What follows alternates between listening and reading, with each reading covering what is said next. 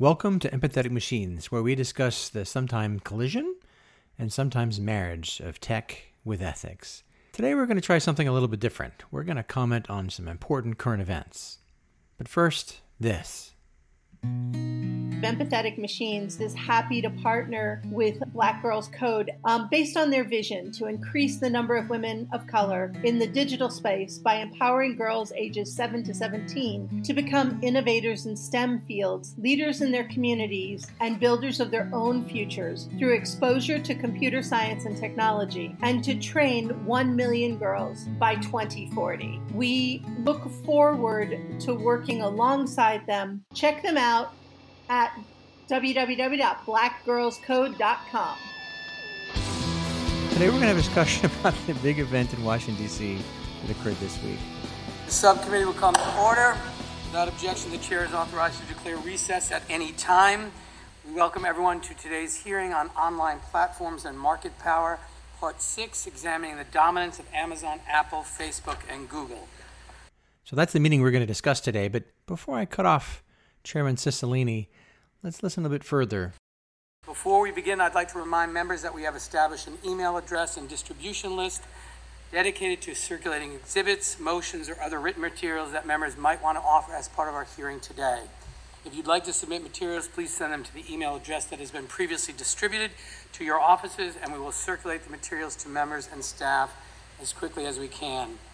I would also remind all members that guidance from the Office of the Attending Physician states that face coverings are required for all meetings in an enclosed space, such as committee hearings. I expect all members on both sides of the aisle to wear a mask except when you are speaking. I now recognize myself for an opening statement. More than a year ago, this subcommittee launched an investigation into digital markets.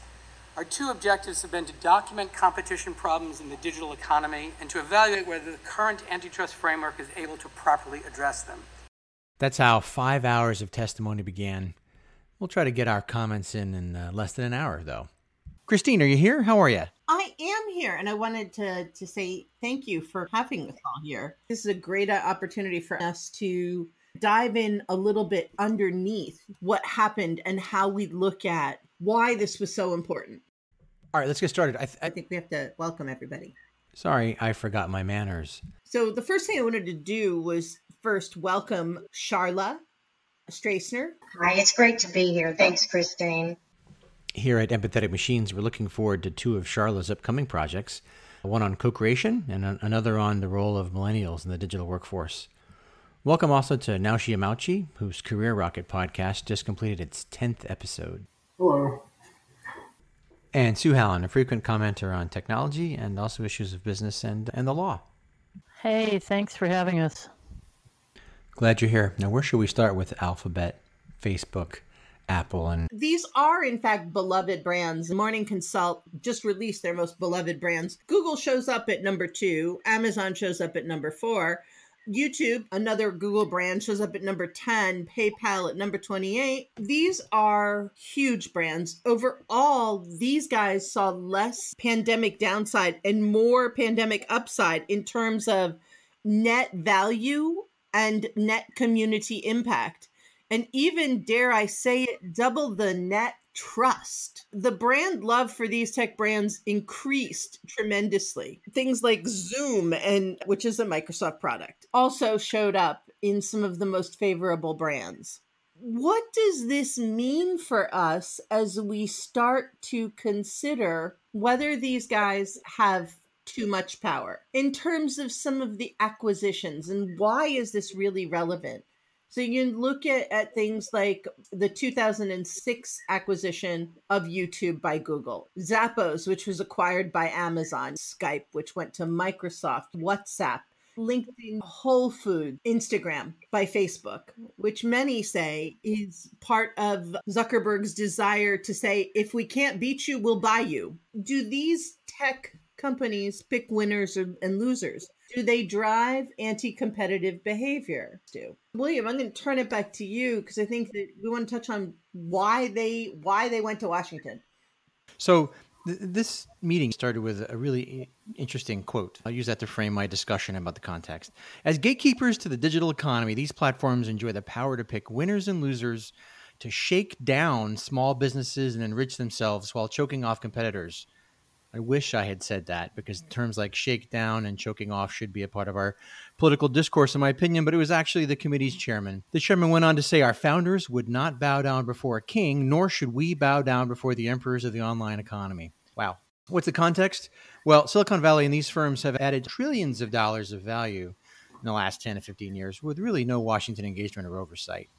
There's a lot of sound and fury about privacy and data protection in the US, but the action is actually occurring outside of the US or in our states. So th- th- this is another subtext. Uh, tech is not monolithic. It is true that there is inter inter tech company fighting. A number of firms are complaining about Apple's 30% tariff on doing business uh, through the App Store. With that context, what happened? What's the process? Well, the 15 members of the antitrust panel hauled in Jeff Bezos, Tim Cook, Mark Zuckerberg, and Sundar Pichai, the political leaders in the room, and, and actually U.S. political leaders in general, have a, lo- a pretty good history of not understanding tech, not knowing how to talk about it this time around. The panel members were much more prepared. They had millions of documents prepared, had conducted many interviews, like hundreds of interviews, and they had in their possession a number of the messages issued directly by these tech moguls. The format allowed each member of the committee five minutes, although that uh, certainly stretched a bit, but it basically led to a very surface conversation. There's not enough time to get into details of tech, new business models, antitrust in a five minute rapid fire discussion. So this wasn't intended to be an exploration, rather it was a chance for a bit of political theater. Let's let's talk a bit about the political theater that was involved. Well, in the room there were key players. I don't think it really is necessary to go through the key players, at least not the politicians. I would point out. I would point out someone named Lina Khan. Lina Khan, who was sitting behind the chairman of the of the committee, wrote an article entitled "The Amazon Antitrust Paradox." Raising the question of is there a new kind of antitrust threat? Antitrust has been concerned with customer satisfaction, managing pricing, and profit power. But these firms are amassing, I guess we call it structural power. They're amassing customer data, and it's given them huge chunks of the economy uh, over which they have influence or even control and rather than profit, they're perfectly happy just to take customer data. So her her critique of these firms and her critique of current antitrust has a fairly high profile. Now there was a body of work written to counter her work, and this body of work sort of lauds the power of innovation and the fact that we innovation is disruptive and it's important. It's worth noting that that counter set of arguments was uh, written by academics and lawyers funded by Amazon. So her presence in the room indicates a different approach and a different level of preparation by our politicians. So now let me get to what you asked me to talk about, Cristene. You know I am. I'm a bit of a rambler. This is the kind of venue that emphasizes the nationalized state of our current political discourse. And in essence, what we saw is not surprising. It was the team discourse I'm going to beat the other party. I'm going to create clips in which I can reinforce my ability to compete with the other party and generate clips for Facebook or other, you know, the other media. And so what that means is that the Democrats showed up with a discussion of antitrust. They seemed to be fairly prepared to have conversations on the substance. Uh, they weren't prepared enough to prevent the tech moguls from essentially gaslighting, obfuscating, sidestepping, and avoiding.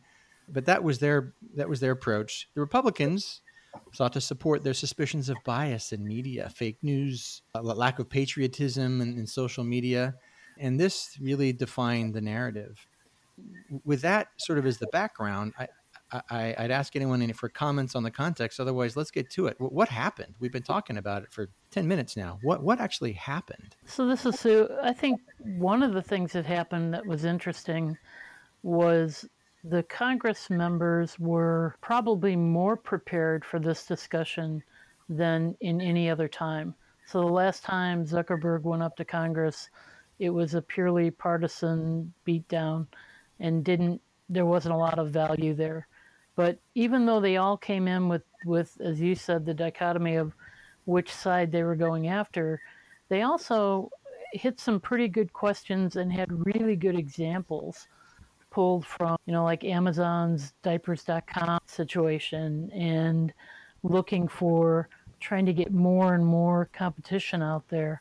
So I think I think it was a different viewpoint, even though there was a lot of that partisan, you know, I'm going to talk about antitrust, you're going to talk about bias.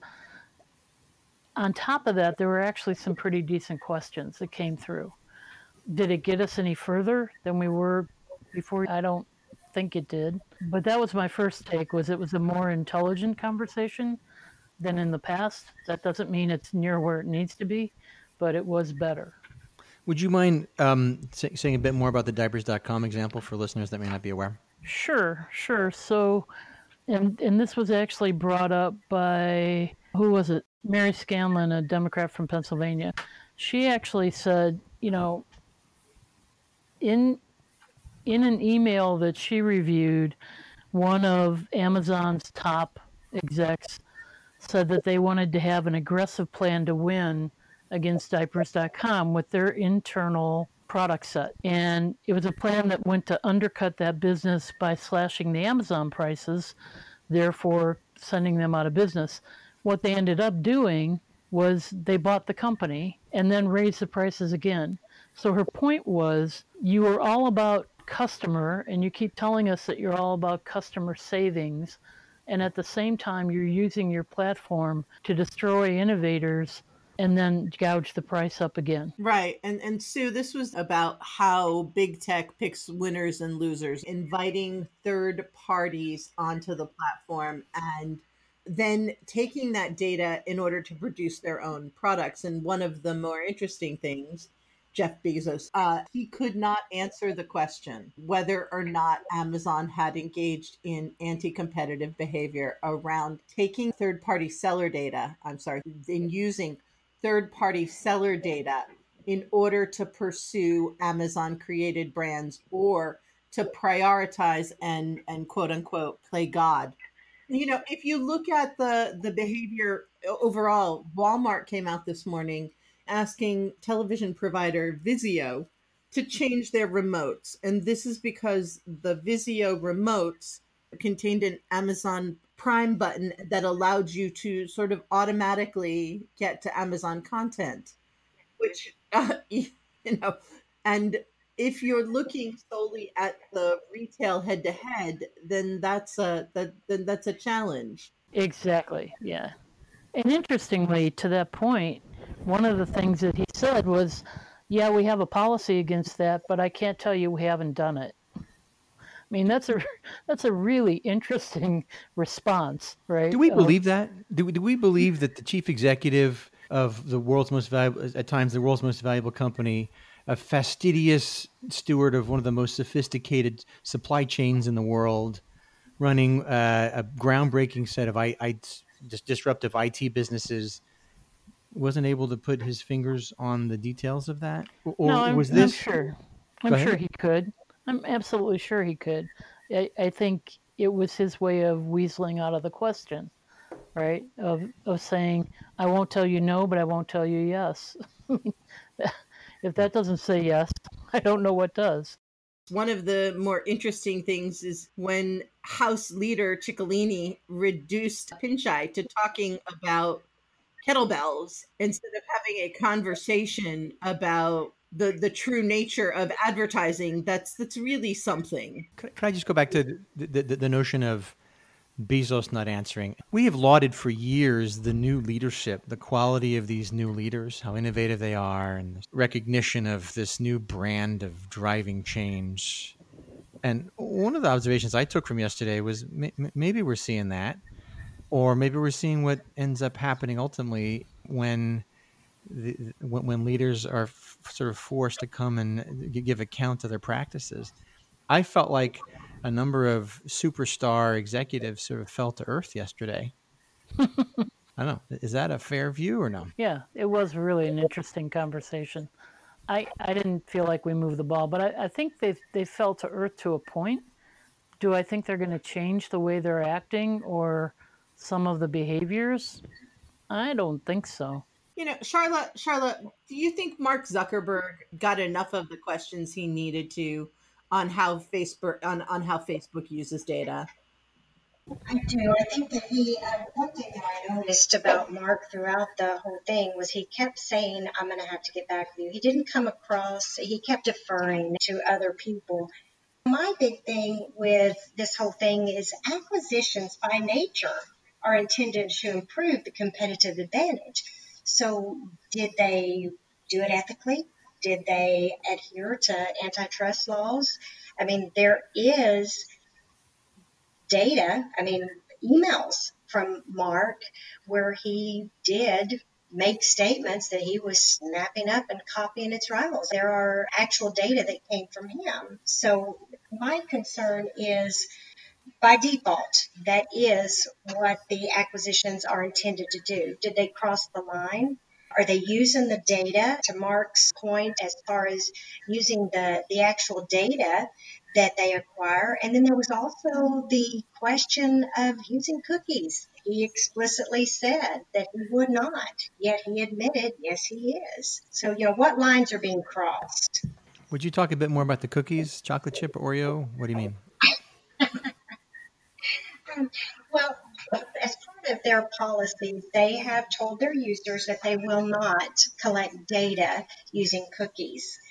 Yet um, during the hearing, he admitted that they, they were indeed collecting data, but he um, qualified it that they were using cookies to ensure that people could stay logged in, that they were ensuring that the security was being used. But whenever in their privacy policy, they explicitly said that they will not use cookies. So one of the things about about the, these cookies that when, whenever you log into a separate property that's not Facebook using your Facebook login, they have access to all that data. All of that data comes along. So they're using that data too. Like to say that Facebook doesn't have, uh, to a degree, uh, Facebook has more personal data about us than Amazon and Google. I I don't know. Dispute that, guys. It's one of the reasons why I got off the platform. I, the, what they know about me scared me. Absolutely, they do. I'd like to go back to this discussion about why acquisitions occur. But the reason antitrust gets involved is they're also intended not to destroy or, or badly inhibit competitiveness and, and increase pricing power to an un, undue degree, I think. You can tell I'm not an attorney. Um, but I think the point about Instagram, for example, was they, they started to copy. They either were going to copy or buy. Their idea there was to destroy a competitor, not to enhance competitiveness. And I think that's where, actually, I don't think there's really much of a question that there's a that Zuckerberg put himself in peril here because he admitted that. Have I misunderstood that? Do you think? I thought the I thought the CEO of Instagram made that statement somewhere um, before acquisition happened that if they weren't going to be acquired, then Mark's going to go into destroy mode and destroy them. So I think that, from what I understand, I think that was that was what was said. And it was based on a discussion he had with Zuckerberg, correct? Yeah. Yeah. It's interesting when you when you look back at all the mergers and acquisitions that have happened, and the huge number of companies these guys have bought over time, it's always it's always a combination of competitive advantage and getting rid of someone that you think is coming up to be a good competitor. I mean, it was interesting to hear Zuckerberg's reaction when asked about Instagram when he said, There's no way we could have known it would be this big. Really? Okay. So I, I think that there's an, it, it's always an interesting balance, but I think Charla hit it when she talked about you can do a merger for competitive advantage, but you've got to be careful with the ethics around what you're doing and how you're doing it. It's like in the old days, Microsoft used to buy up operating companies, operating system companies, and squash them. He wouldn't do that now, but he did then, and it was it was a big deal. So I think I think there's some tendencies in the tech world to do that, not just in the tech world, but a lot of in the tech world of picking up these software companies and adding them to your product set, but also eliminating them from your competitive set. So let's let's play the other side here for a minute. We we all know from our careers that tech is this brutal, fast arena for competition. And if we consider features or functions to be the basis of competition, well, there's body of research that shows those may or may not be that may or may not be the case. But if we consider them to be the, the the basis of competition, the barriers of entry are actually kind of low. It's pretty easy to to duplicate them. If if that's the way we have to think about competition, then the idea of building large platforms that, that accumulate in, uh, new functions or existing functions and the data that's required to drive value, th- that then makes real sense in this current competitive environment. That seems to me to be the, the, the, the perspective that is being put forward. So, for example, if Amazon is destroying lots of mom and pop businesses or local ways of thinking about grocery and delivery and these sorts of things, on the on the one hand, on the other hand, prices aren't going up. In fact, they're they tend to be going down in aggregate, perhaps not in particular categories. And, and the customer experience is going is improving. We're, we're happier with the seamless experience we're getting, and so therefore, to Cristene's example, we think it's kind of cool to see the little Amazon button because it helps us connect more easily with our Amazon experience. What do we What do we think about that? Naoshi, you've been quiet. I mean, it's you know, in my my background is uh, in in the data and specifically around experimentation of you know, running experiments to develop products or to build up the website or apps. And you know, I hear all this and what's happening, and it's not it's not surprising, and I don't think anybody on this this podcast thinks so either. And the, the way these companies have um, moved over the years, because you know, you're running these companies, tout them, they're very proud of running thousands and thousands of experiments all the time, right? To, to tweak features and tweak messages. But what are they tweaking it for? Ultimately, I mean, whether it's to sell more ads, sell more products and you know that's that's their DNA as a company. And so when at a very high level, their behaviors, you know, even from the top, whether it's collecting all this data and then you know finding ways to either acquire them or, or crush them, and you know, and, and somehow take take some data that is questionable. You know, I, I just don't. I you know, I, it's sad, but at the same time, it's it's not it's not surprising. At least just coming from my background of just what the DNA behind these tech companies, and so I I've been staying quiet, just listening to a lot of people's uh, thoughts, and I think I think you, all have your points are very interesting, and for me, it's just I've try to keep keep up with the hearings, but at the same time, it's what all the answers that we I've heard so far. It's not that surprising coming from at least from my background with everything's about data, everything's about experimentation, and all those experiments are ultimately tied to making more money. But I think that's I think that's true because data is the power right now, right? In the barrier to entry for any programmer to create a new app or to create new any function or to do additional things the barrier to entry to that is very very low mm-hmm. but the access to data is not always easy and that's where the power is right now so I think you're spot on. Your thoughts on the 2013 acquisition by Facebook of Onavo, which is the surveillance tools where they're using the analytics platform to monitor their competitors, and based on the data from that, they are making acquisitions. I mean, what are your thoughts on that? Tell us a bit more about that company. Didn't they simply acquire a tool that does better scanning and evaluation? Uh, say more about why it's inappropriate. Well, they actually paid teens to download it on their phones to be able to spy on them. And it's a VPN that gathers data about what people are actually doing on their phones. And they supposedly used it to help them make decisions on acquisitions. Wow. So say more about how it fed acquisition um, decisions. They use this tool to monitor their competitors, and it was actually what they used, and um, including the 2014 acquisition of WhatsApp. So the tool would allow them to see not only what they were doing on the Facebook properties, it allowed them to see what they were doing with other properties as well. And then they were able to build a sort of a, a, behavioral model that included key key opportunities for a platform and then to define the competitors of facebook in that behavioral model. Is that a close approximation? Do, how am i doing? Do i have that right? That's how i understand it so charlotte previously in our conversation you've talked about how acquisition and corporate development is a it's an activity that's intended to increase the competitiveness the positioning of the acquirer. Well, that's just by nature of an acquisition but is it ethical? And whenever they're using tools like this to go on and spy on people to see how they're using your phones, and then using that tool to make business decisions about acquisitions, such as the uh, 2014 acquisition of WhatsApp.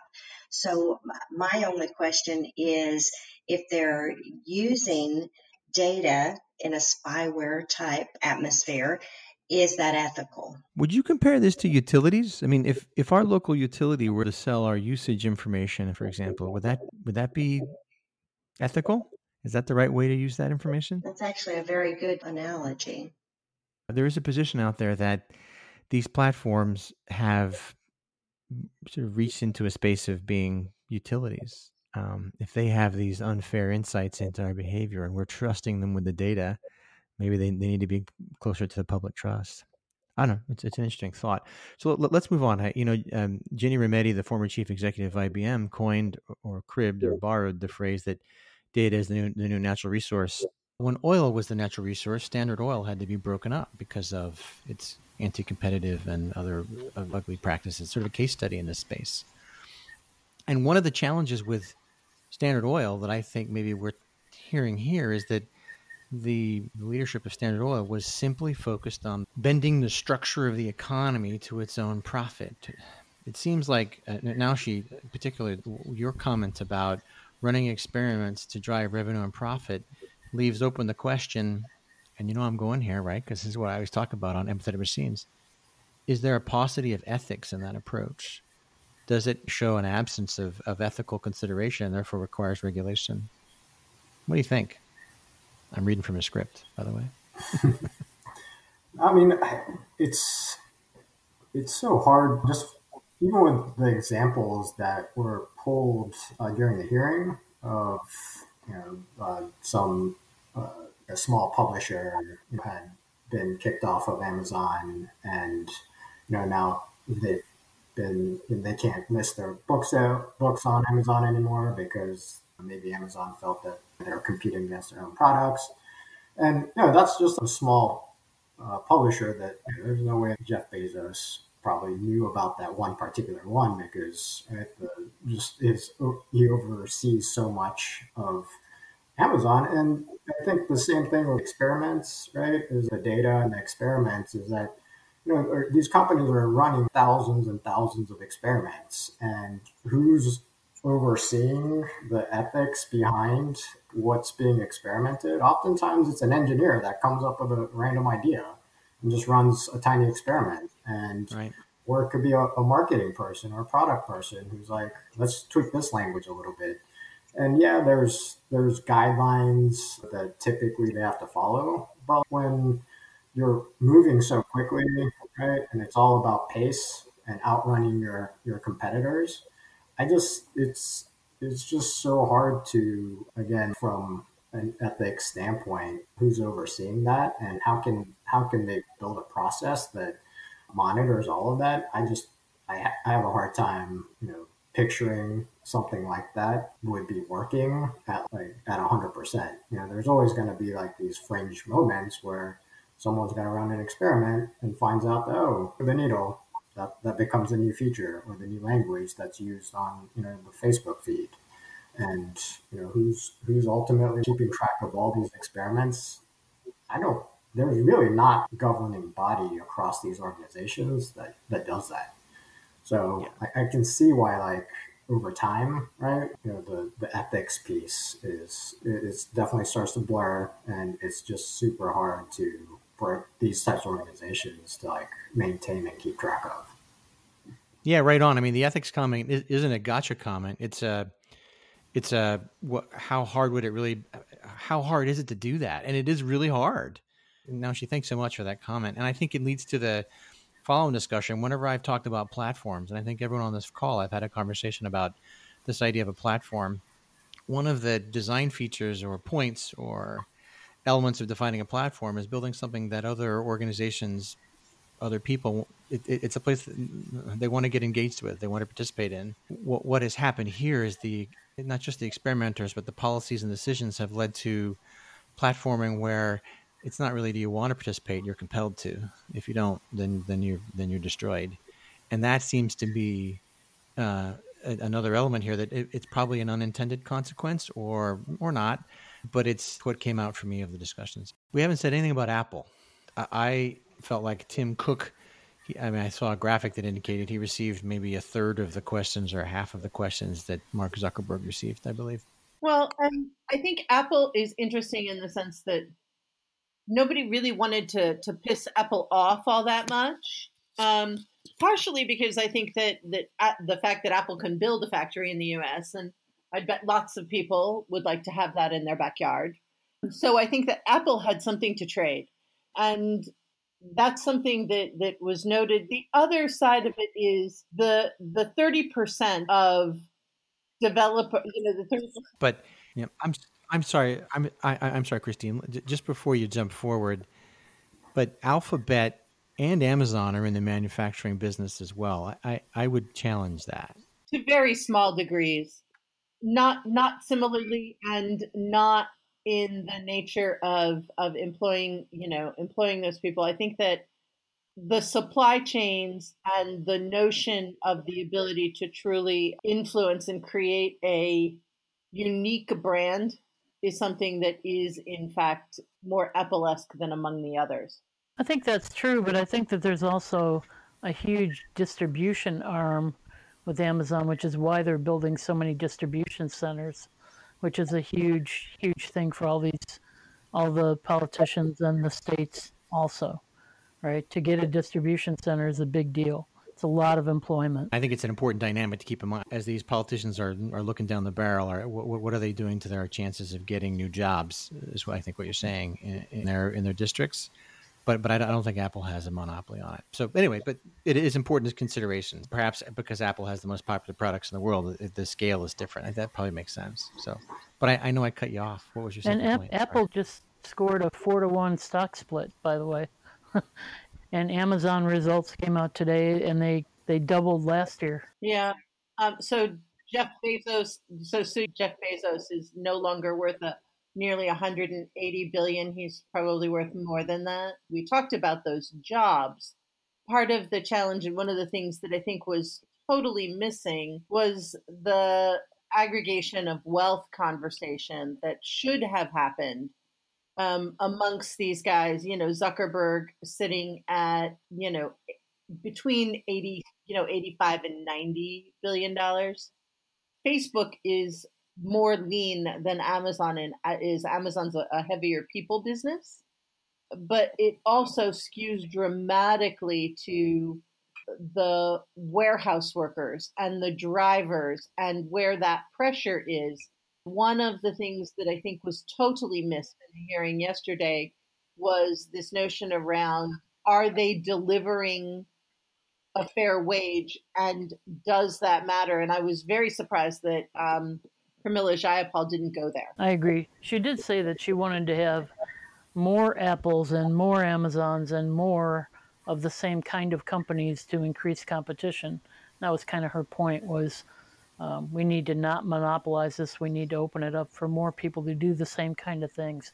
But yeah, nobody nobody there yesterday hit on wages or treatment of employees or anything else. Well, and William, you know, there are people who have managed to do wonders with these platforms, whether it's being on the Android or the iOS platforms or being a part of the Amazon community. There are people who have done remarkably well in creating their own little niches has that dramatically taken away from local small business. Part of that is we want the best price, but we are, and we're willing to tolerate a, a, a two or three day delay in getting an item and to have control over whether or not we're willing to defer receiving that item for a couple of days for a credit somewhere else in the Amazon platform. But we have not voted with our dollars to keep jobs in our local markets as well.